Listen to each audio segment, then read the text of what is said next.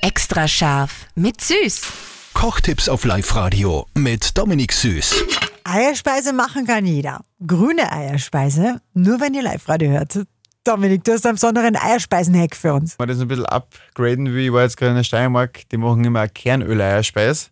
Das heißt, die geben ähm, statt dem normalen Öl einfach ein bisschen Kernöl dazu und dann danach und das schaut auch irrsinnig lässig aus. Und wer Kernöl gern mag, war echt lecker. Ah, Das wird im Kernöl schon äh, braten quasi. Ja, genau. Und dann nachher, wenn es fest ist, dann nur ein bisschen, dann hast du eigentlich so Grüne. Schlieren, Ja. ja. ein bisschen, das ist ganz lässig. Ja. Extra scharf mit Süß. Kochtipps auf Live-Radio mit Dominik Süß.